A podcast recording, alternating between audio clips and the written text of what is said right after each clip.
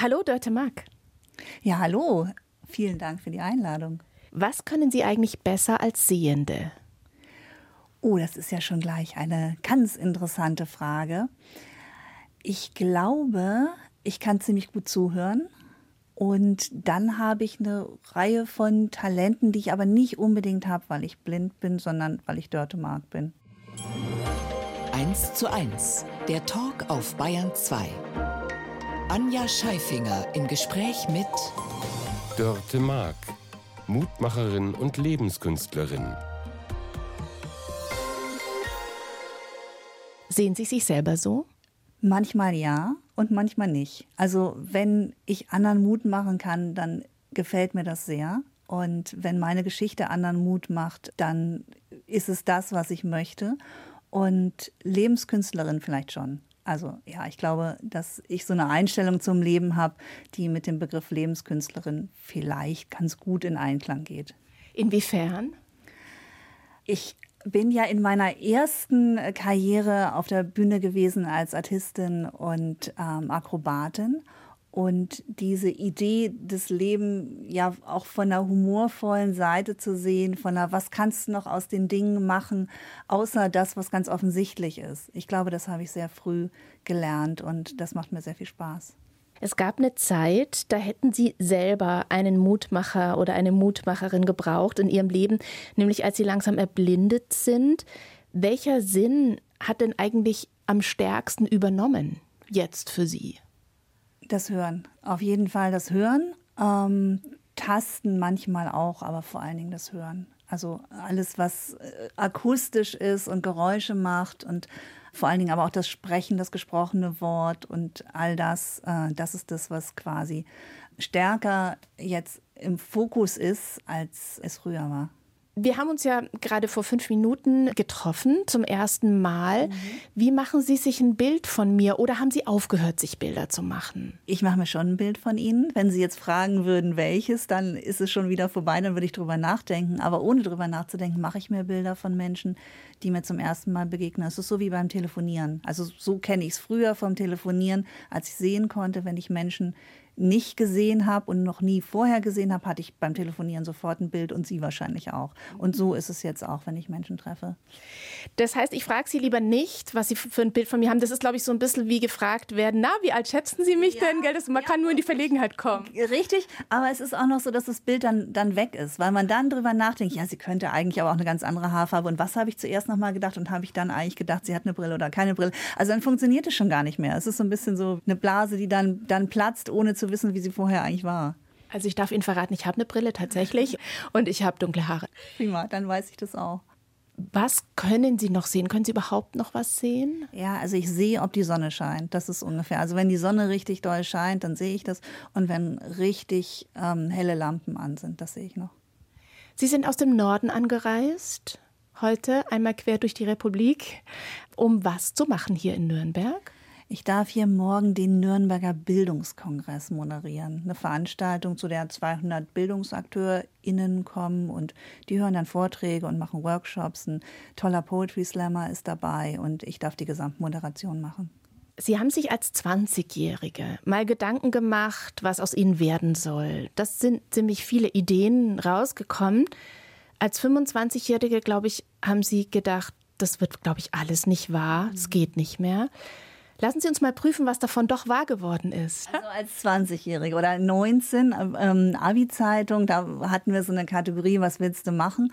Und ich habe hingeschrieben, Journalistin, Poetin, Unternehmerin, Barbesitzerin, Weltreisende und ich will Zirkus machen. Und ich habe nur so wenig hingeschrieben, weil die Zeile so kurz war. Ich hätte noch viel mehr hinschreiben können. Das finde ich okay, dass Sie finden, dass das wenig ist, weil das ja doch schon, also das würde auch in drei Leben passen.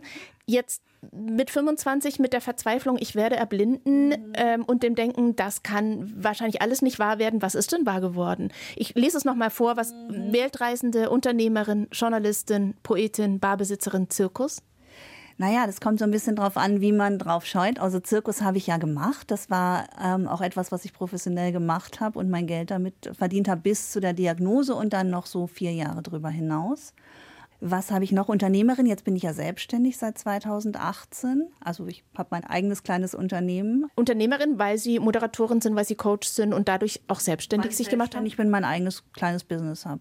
Ja. Mhm. Und ich glaube, unter alle anderen Sachen kann man auch einen Haken setzen, oder? Ja, weil ich als jetzt Moderatorin schon journalistisch und, und manchmal mache ich auch ein ähm, paar Gedichte, die bringe ich dann mit in die Moderation rein. Das mit der Barbesitzerin, das hat noch nicht so richtig geklappt. Aber manchmal denke ich, ich habe zwei kleine, also jetzt große Kinder, aber damals zwei kleine Kinder und dann kommt man sich ja manchmal schon so vor, als wenn man so serviert und bedient und so weiter.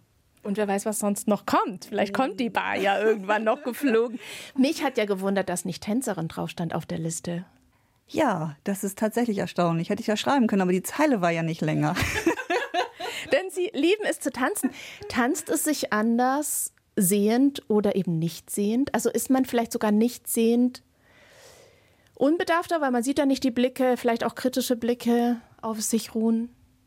Ich glaube, es ist beides. Also es äh, tanzt sich wahrscheinlich ein bisschen unbedarfter, aber auch ein bisschen uninspirierter. Also das finde ich manchmal schon, wenn ich tanze und das schon schade finde, nicht zu schauen, wie tanzen jetzt die anderen und denken, oh ja, so könnte ich auch noch mal mich bewegen oder so. Bei Paartanz ist es wieder ganz gut, weil da wird äh, man ja klassischerweise dann äh, als Dame geführt und äh, das ist vielleicht ein bisschen leichter, wenn man sowieso nicht weiß, wo gerade mehr Platz ist auf, äh, auf der Tanzfläche. Eins zu eins der Talk mit Dörte Mark, die im Laufe ihres Lebens damit fertig werden musste, zu erblinden. Als Kind allerdings hat weder sie noch irgendjemand anderer überhaupt irgendwas davon geahnt. Sie sind aufgewachsen im hohen Norden auf einem Bauernhof. Gab es viele Tiere um sie herum? Ja, es gab sehr viele Kühe, es gab auch Bullen und es gab einen Hühnerstall, es gab auch Schweine. Dann gab es noch Katzen. Also es war so tatsächlich noch so ein Bauernhof, wie man ihn aus dem Bilderbuch kennt. Mussten Sie da viel auch mithelfen? Nee, also ich hatte das große Glück, dass ich so eine Nachzüglerin war, wie das so heißt. Meine beiden Brüder sind 14 und 16 Jahre älter. Ich gehe davon aus, ich war auch gar nicht mehr erwartet und geplant. Aber meine Brüder müssten tatsächlich noch sehr viel helfen. Und ich musste ein bisschen was, aber nicht sehr viel, weil sich vielleicht auch die Zeiten geändert haben. Also ich bin 67 geboren, meine Brüder Anfang der 50er. Das ist nochmal so, wie man das so mit Kindern auf dem Bauernhof macht, hat sich da, glaube ich, ein bisschen geändert. Ähm, ja. Also die sollen ja auch gesagt haben, die Dörte wurde überhaupt nicht erzogen. Die wurde verzogen. Das hat mein älterer Bruder gesagt. Er hat gesagt, wir wurden noch erzogen, Dörte wurde verzogen. Ja. Ich finde das nicht. Ich finde, also das war schon ganz in Ordnung, so wie das war. Es war ein Dorf bei Pinneberg, Priesdorf. Idylle oder Enge? Also, als Kind schon echt Idylle. Also es war für mich als Kind schon ein Bullabü. Ähm, es war so die Zeit, wo so äh, die Einfamilienhäuser aufs Dorf kamen. Also meine meisten Freundinnen, die wohnten so in diesen neuen Einfamilienhäusern. Und die Eltern oder der Vater damals, war ja klassisch, nur ne, die Mutter als Hausfrau, der Vater arbeitet. Die haben dann so in Hamburg, Hamburg ist ja nah an Priesdorf gearbeitet. Es gab aber auch eine viele Bauernhöfe im, im, Dorf und man konnte einfach sehr gut so rumstromern durch die Wiesen und durch die Wälder und äh, hatte viel Freiheit. Sie haben auch gesagt, der Sommer, das war so die allertollste Jahreszeit da. Nehmen Sie uns mal mit in den Sommer, vielleicht noch kein Schulsommer, vielleicht bevor Sie in die Schule gekommen sind. Ja, also meine Mutter hatte einen riesengroßen Gemüsegarten mit Obstbäumen und Erdbeeren und wenn die Möhren reif wurden, man konnte die dann immer sofort, also einfach äh, in den Garten und sich schnappen, was gerade reif war und was gerade lecker war. Das mochte ich sehr, sehr gerne. Und ähm, dann hatten wir die Hunde, Collies hatten wir und mit denen war ich viel unterwegs. Einfach so in den Wiesen, wenn dann Wiesenschaumkraut da in den Wiesen wuchs, habe ich Blumensträuße gemacht und dann waren dann zwei kleine Flüsse. Also es war schon eine Idylle. Dann gab es auch Frösche. Und ähm, ich weiß, meine ähm, damals beste Freundin, die lange auch meine beste Freundin war, Annette und ich, wir haben dann uns Frösche gesucht und die geküsst weil wir dachten, einer muss doch mal ein Prinz werden. Und? Glaubt, na, keiner ist ein Prinz geworden. Aber es gab, glaube ich, auch Saltos im Heu. Ja, das ist richtig, genau. Also man konnte einfach auch sehr viel da rumtouren und jetzt ist natürlich äh, häufig so, die, die Spielgeräte für Kinder sind alle irgendwie so genormt und zertifiziert und so weiter. Auf so einem Bauernhof äh, ist das alles nicht und man kann einfach so rumtoben und sich was ausdenken. Und Heuboden ist einfach total klasse, weil man einfach so runterspringen kann, Saltos machen kann mhm. und ja, das fand ich richtig klasse. Also eigentlich schon erste Schritte hin zur Artistik, kann man das so sagen? Kann man vielleicht so sagen, aber rückblickend weiß man das ja immer erst. Also da wusste ich das überhaupt noch nicht. Das, aber ich habe schon, das habe ich schon gemocht. Ich habe auch so Fahrradakrobatik gemacht und so. Also das fand ich alles irgendwie interessant, was man so mit den Möglichkeiten, die da eben waren, ähm, ausprobieren konnte.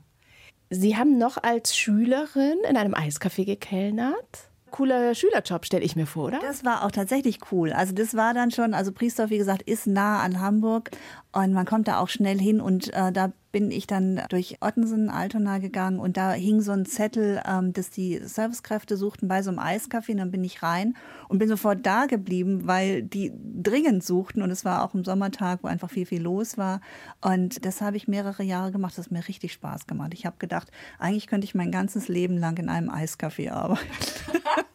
Es hat ja auch was mit ja, Menschen unterhalten im weitesten Sinne zu tun, was sie eigentlich ihr Leben lang begleitet hat, das in verschiedenen Jobs. Ja, und es macht einfach Spaß. Dann dekorierst du irgendwie die Becher und guckst irgendwie, was jemand äh, vielleicht gerne mag und so, dass alle wieder glücklich nach Hause gehen können.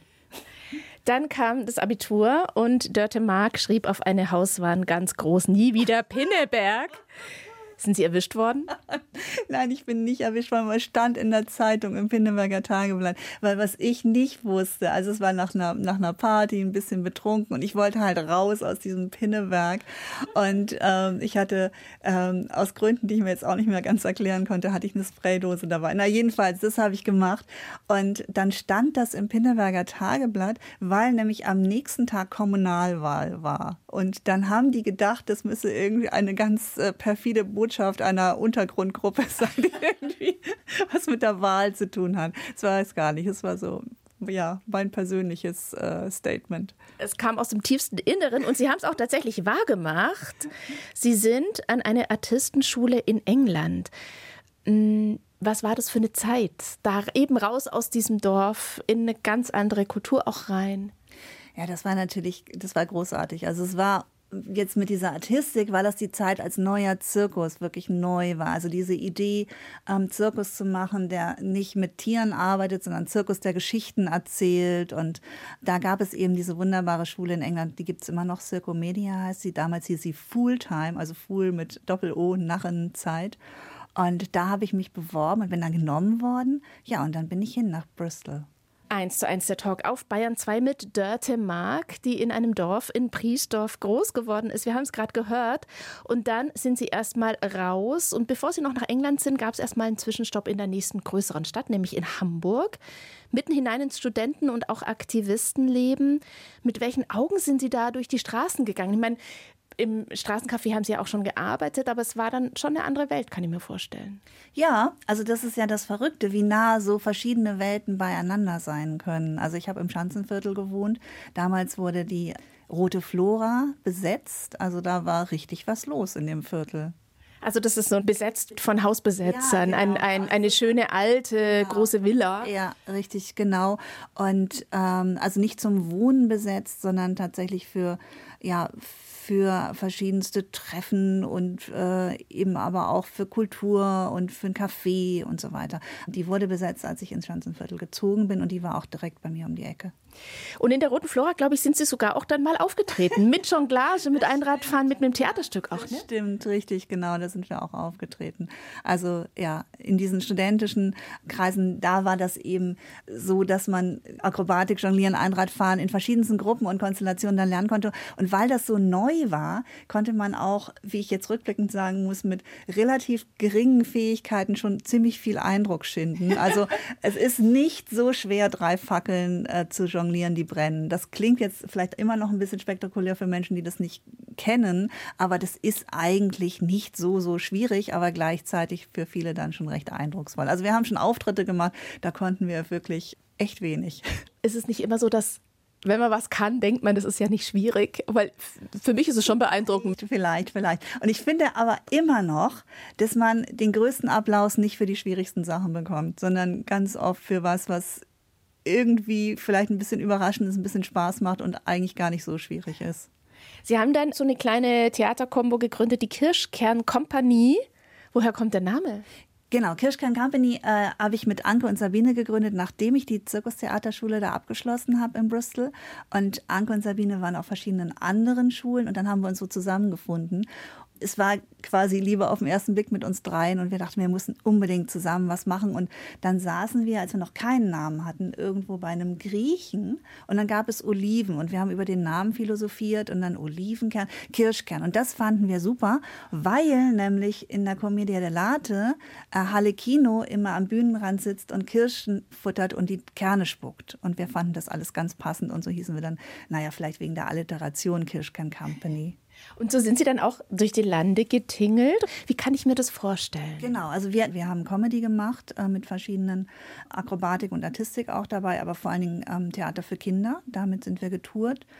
Und wir waren da ja Anfang 20 und wir sind da so richtig reingestolpert und hatten auch nicht den Plan, wo das jetzt hingehen sollte oder schon gar nicht einen Businessplan oder so. Aber wir waren damit sehr schnell sehr erfolgreich und haben dann Preise gewonnen und sind getourt. Also wir hatten dann so einen VW-Bus, beziehungsweise wir hatten erst einen Fiat, dann VW-Bus und später einen Mercedes-Bus, weil mit unseren Bussen hatten wir immer so ein bisschen, das waren ja alte Busse, die wir gekauft haben, sind dann immer auch mal zusammengebrochen. Aber genau, das war das, was wir gemacht haben.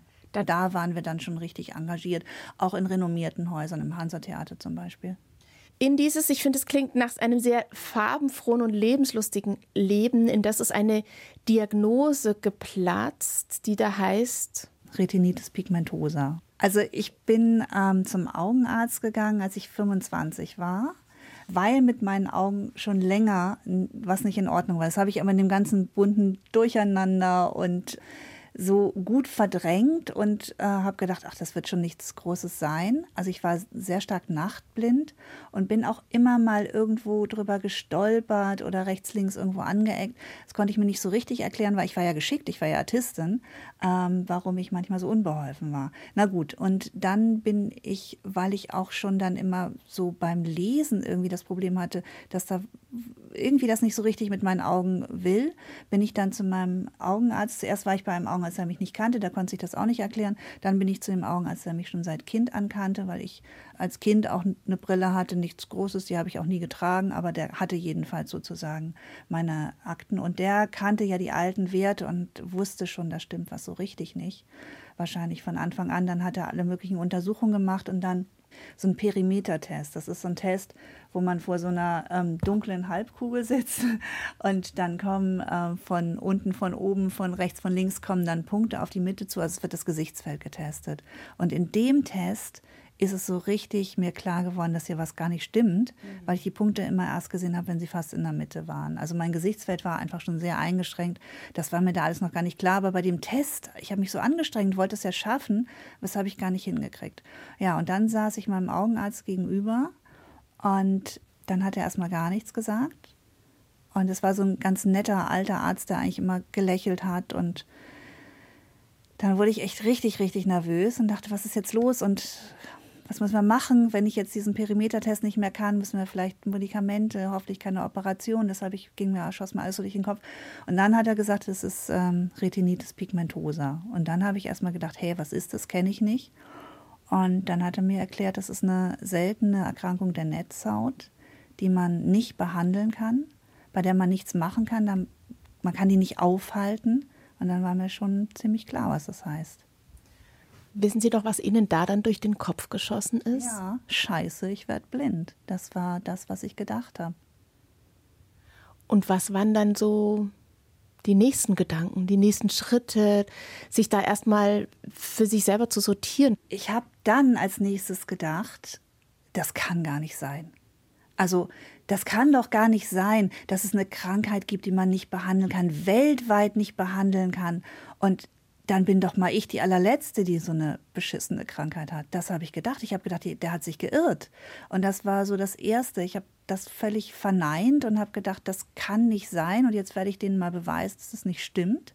Dann bin ich zu, na, zur Uniklinik und so weiter und habe rauf und runter recherchiert, was ist eine genetisch bedingte Erkrankung. Das hatte in meiner Familie ja noch niemand, also ne, Bauernfamilie, da weiß man oft irgendwie, was die Vorfahren, fünf Generationen davor, wo die gelebt haben, wie die gelebt haben. Also ähm, da habe ich noch gar nicht kapiert, dass genetisch bedingt nicht heißt, dass es in der Familie ähm, in den Generationen davor überhaupt vorgekommen ist. Oh, das hätte ich jetzt schon auch gedacht. Mhm. Nee, nee, also es kann auch sein, dass es über wie viele Generationen auch immer, es müssen halt zwei Menschen zusammenkommen, die genau die gleiche äh, Mutation auf dem gleichen Gen haben. Meine Eltern konnten ja auch beide normal sehen, meine Geschwister auch, meine Großeltern auch, aber es ist genetisch bedingt, ja. Wir haben Sie ja vorgestellt eingangs als Mutmacherin und Lebenskünstlerin. Wer hat Ihnen in der Zeit oder vielleicht auch was Mut gegeben? Ich glaube, ich bin erstmal echt durch die Hölle gegangen über drei, vier Jahre. Ich habe noch funktioniert in der Zeit, weil ich mir auch immer wieder eingeredet habe, ähm, es wird schon einen Weg geben und ich habe so viele Versuche gemacht mit, ähm, mit verschiedensten alternativmedizinischen Methoden und auch mit Geistheilern und so weiter. Also ähm, einfach, um es nicht wahrhaben zu müssen, was eben unvermeidbar ist. Das hat mich quasi, jeder Strohhalm hat mich da quasi äh, gerettet äh, für eine kurze Zeit. Und ich habe auch ja weiter auf der Bühne gearbeitet, also mit Kirschkern Company. Also das, das Tun ähm, und dass die Welt ja sich weiter gedreht hat und das, was mir Spaß gemacht hat, ja auch noch weiter da war, das hat mich schon erstmal so gerettet über die erste Zeit. Aber dazwischen war ich tief verzweifelt, natürlich. Zu Gast bei Anja Scheifinger. Dörte Mark kann aus Trümmern ein Schloss bauen. Bei den Trümmern, da waren wir ja gerade. Sie haben das so geschildert, als lag Ihr Leben in Trümmern kurz nach Ihrem 25. Geburtstag, als die Diagnose kam, Sie würden erblinden. Dann war auch wirklich alles im Eimer. So nach und nach dann auch erst, aber in mir war schon vieles im Eimer, aber auch meine damalige Beziehung ging dann in die Brüche. Und ähm, ich wusste ja auch nicht mehr, wovon ich überhaupt leben sollte, weil mir jedenfalls habe ich gedacht, ich könnte nicht länger auf der Bühne stehen. Konnte ich dann auch nicht mehr, weil Anke und Sabine künstlerisch immer besser wurden. Ich nicht, weil ich die ganze Zeit mit dieser Verzweiflung gekämpft habe und immer nur gedacht habe, ich will nicht blind werden, ich will nicht blind werden, ich will nicht blind werden. Ich habe ja gar nicht mehr gedacht, was will ich sonst noch oder wie will ich mich weiterentwickeln. Das konnte ich gar nicht mehr. Also es war wirklich alles, alles kaputt eigentlich, ja. Jetzt haben wir Sie vorhin vorgestellt, eben als die Mutmacherin, die Sie heute vielleicht auch für viele Menschen sind. Was hat Ihnen damals Mut gegeben? Ich bin dann von der Bühne weg, also ich habe mit Kirschkan Company aufgehört und wollte noch einen letzten Therapieversuch machen. Da bin ich in eine Klinik nach China geflogen, eine traditionell chinesische Augenklinik. Und das war sozusagen mein letzter Versuch. Und da habe ich aber kapiert, weil die äh, Ärzte mir da gesagt haben, naja, im besten Fall können wir es ein bisschen verlangsamen, den Prozess, wir können es nicht heilen. Und da habe ich eigentlich wirklich kapiert, dass ich nichts dagegen machen kann. Und da habe ich aber auch schon so schlecht gesehen, dass ich so gut wie blind war. Und hatte aber diese Zeit da weg von allem drei Monate.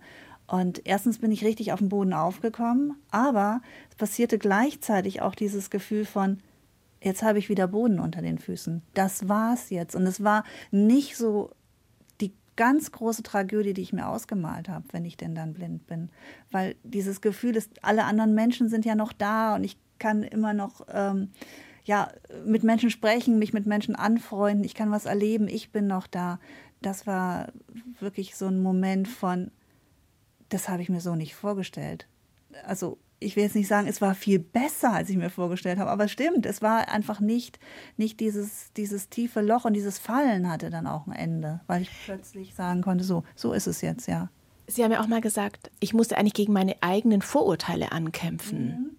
Weil als ich die Diagnose hatte, ich bin ja 67 geboren, also groß geworden mit Bildern von Aktion Sorgenkind. Ich kannte kaum Menschen mit einer Behinderung, nicht in meinem Alter vor allen Dingen. Aber ich kannte diese Mitleidsbilder. Und ich dachte, Blinde sind hilflos, hässlich, einsam, nutzlos, leben in irgendwelchen abgeschotteten Heimen, wie auch immer. Und dass das gar nicht so sein musste, das wurde mir ja auch erst nach und nach klar.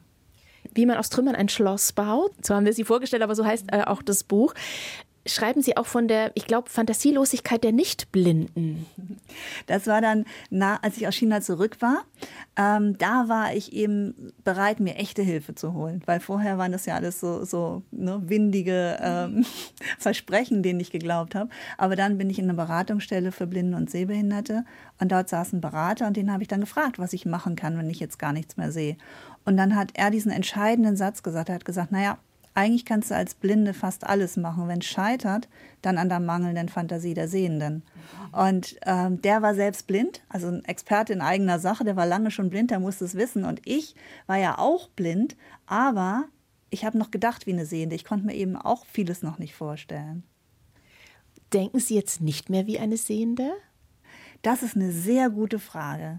Also ich glaube, ich denke jetzt wie eine blinde Frau, die mal gesehen hat. Weil es ja sicherlich auch ja. nochmal ein Unterschied ist, ob man blind geboren ist, oder? Bestimmt, auf jeden Fall, ja. Also ich bin ja sehend sozialisiert und ähm, großer Unterschied ist, dass ich in meinem Kopf nach wie vor sehend bin. Also wir haben ja über die Vorstellung gesprochen, wie ich mir Menschen vorstelle. Also alles, was ich erlebe, setzt mein Kopf in Bilder um, ob ich will oder nicht. Also es ist gar kein bewusster Prozess, es passiert einfach. Alles, was ich erinnere, was ich gesehen habe, ist in Bildern. Ich träume in Bildern.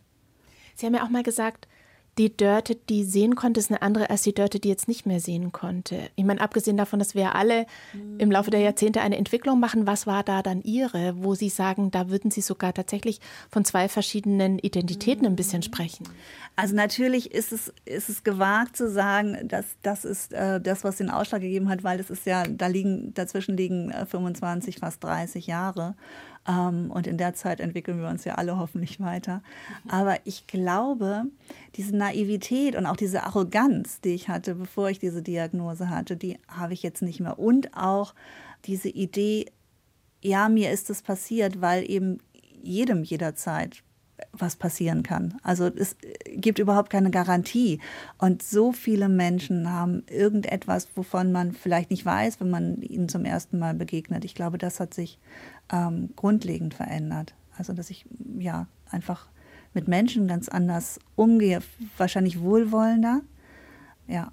Es folgte eine Zeit, in Hamburg gibt es einen Dialog im Dunkeln. Da waren Sie, das sind Sie, finde ich, heute in einer gewissen Weise auch noch, die Vermittlerin zwischen der sehenden und der nicht sehenden Welt. Wie, was ist der Dialog im Dunkeln? Dialog im Dunkeln ist die Idee, dass äh, es komplett lichtlose Räume gibt, eine Installation eigentlich real gestaltet wie ein Park, eine Stadt, eine Bootsfahrt, äh, ein Restaurant und äh, blinde Guides führen sehende Besucher durch diese Installation. Und das gibt es in Hamburg im Dialoghaus, in Frankfurt, Dialogmuseum und viele kennen vielleicht Restaurants im Dunkeln. Das ist ursprünglich auch die Idee vom Dialog im Dunkeln und das hat sich so verbreitet, weil man schneller ein Restaurant im Dunkeln umsetzen kann als diese ganze Ausstellung. Wie verändern sich Menschen, wenn sie im Dunkeln sind? Als ich da angefangen habe, hat mich das so geflasht, weil dieses Menschen kommen in eine Situation, wo alle nicht mehr sehen. Und dann ist es am Anfang für viele sehr beunruhigend, auch beängstigend, aber vor allen Dingen auch aufregend. Und nach ganz kurzer Zeit macht es irgendwie auch Spaß. Also es macht Spaß, mit den anderen Sinnen etwas zu erkunden. Ähm, es macht Spaß, dass man das in der Gruppe erlebt, dass alle nicht sehen. Also das ist ja nochmal eine ganz besondere Situation. Es ist ja keine Simulation von Blindheit, aber vielleicht auch ein guter Gesprächseinstieg in ähm, alles, was blinde und sehende Menschen miteinander besprechen könnten. Da haben sie Schülergruppen durchgeführt, da haben sie Manager durchgeführt, also alle möglichen ähm, Schichten auch von Menschen. Und sie waren damit auch eigentlich in der Welt unterwegs. Da kann man unter die Weltenbummlerin wieder einen Haken setzen, mhm. glaube ich. Unter anderem, das würde mich jetzt interessieren, gerade jetzt im jetzigen Konflikt, auch in Nahost. Ähm, und Sie sagen, das baut auch Vorurteile ab. Wir waren eingeladen mit Dialog im Dunkeln mit den Workshops ähm, beim Weltwirtschaftsforum in Davos. Und ähm, wir hatten einen Workshop, da waren also Menschen, die aus Konfliktregionen kommen, ähm, zusammen. Später hatten wir auch einen Workshop jüdisch-islamischer ähm, Dialog. Und das Verrückte ist ja, dass du im Dunkeln nicht verabreden kannst äh, mit Blickkontakt oder mit äh, Abschätzen, mit wem rede ich jetzt und wer ist hier eigentlich wer. Also in dem einen Workshop im Dunkeln hatten wir äh, Männer mit, mit äh, Kippas und voll verschleierte Frauen gemeinsam. Ich wusste ja gar nicht davon. Also es war sozusagen für mich hinterher überraschend, aber die wussten es ja gegenseitig auch nicht, wer ist hier eigentlich wer. Und es ist dann schon so ein Raum, der, der gewissermaßen alle auf eine gleiche Ebene bringt. Und dann kann man hinterher darüber reden, warum ist es eigentlich so und wie entstehen unsere Vorurteile und ähm, was machen diese Vorurteile mit uns. Apropos Vorurteile. Man sieht ihnen nicht sofort an, dass sie blind sind. Und sie mögen es auch nicht immer gleich sofort sagen, weil sie sagen, das ist ja nun mal nicht meine Charaktereigenschaft. Ich bin ja Dörte Mark. Ja. Wie anders reagieren die Leute, wenn sie das merken? Also das ist nicht so, dass ich es nicht sagen mag, sondern es ist, gibt ja in manchen Situationen, wenn ich zum Beispiel die Tür öffne, weil jemand ein Paket bringt, mhm. dann weiß ich schon, der sieht es jetzt vielleicht nicht. Aber es ist auch komisch, wenn ich die Tür öffne und sage, guten Tag, ich bin blind. Also das sind so die Situationen, wo ich oder äh, ne, manchmal sage so, äh, denke so, wann macht das jetzt gerade Sinn? Also äh, ja. Und das Interessante ist, wenn Menschen es nicht sofort merken, dann verändern sie sich tatsächlich und in aller Regel werden die netter. Also das ist ja erstmal auch prima. Also ich finde es immer gut, wenn Menschen nett sind zueinander und auch zu mir habe ich gar nichts dagegen. Äh, die Kehrseite ist natürlich so ein bisschen, dass man ähm, blinden Menschen oft nicht so viel zutraut oder sie für harmlos hält oder wie auch immer. Ähm, ja. Eine Stunde, zwei Menschen im Gespräch auf Bayern 2. Anja Scheifinger trifft Dörte Mark, angekommen in einem farbenfrohen Leben. Sie liebten es ja, als Akrobatin auf der Bühne zu stehen. Wir haben schon viel darüber gehört. Und heute sind Sie auch ein Bühnentier, als Rednerin, als Coach, als Moderatorin. Sie werden gern gesehen, oder? Wahrscheinlich schon. Also sonst würde ich das nicht machen. Ich glaube, das muss man. Also man muss schon ein bisschen so einen Darstellungsdrang haben, wenn man auf der Bühne steht. Sonst ist es ja eigentlich nur beängstigend. Spielen dann Ihre Erfahrungen als Theatermacherin, als Akrobatin da mit rein in Ihre Berufe heute? Ja, und dass ich überhaupt wieder auf der Bühne bin, das ist für mich echt ein richtiges Wunder, wenn wir jetzt äh, drüber sprechen und ich die ganze Geschichte vorweg ja schon erzählt habe, denke ich selber, wie, wie konnte es eigentlich passieren? Aber es ist so passiert, weil es irgendwann die Anfrage gab, ob ich einen Kongress moderieren könnte, so einen Wirtschaftskongress zum Thema Inklusion auf dem allgemeinen Arbeitsmarkt. Und dann habe ich gedacht, nee das habe ich doch noch nie gemacht und Blinde machen das auch gar nicht. Und dann da sind wir schon wieder bei den Vorurteilen. Ja, genau. Und dann habe ich aber gedacht, nee, komm, vielleicht doch. Und ich habe doch schon mal auf der Bühne gestanden und es hat mir so viel Spaß gemacht. Und das Thema kannte ich eben vom Dialog im Dunkeln auch. Da war ich fit drin. Naja, dann habe ich mich gut vorbereitet, mich coachen lassen. Hat mir das so viel Spaß gemacht. Und ich dachte aber trotzdem, das ist eine einmalige Sache. Nur dem Publikum hat es auch Spaß gemacht und dann kamen mehr und mehr Aufträge für Moderationen und ja, so kam es dann, dass ich mich damit dann selbstständig gemacht habe. Nach einiger Zeit, als ich so erprobt habe, kann das funktionieren und kann das auf Dauer funktionieren. Und so kam es auch, dass wir uns heute in Nürnberg treffen können, weil Sie eben morgen moderieren werden. Auf wen können Sie sich eigentlich blind verlassen?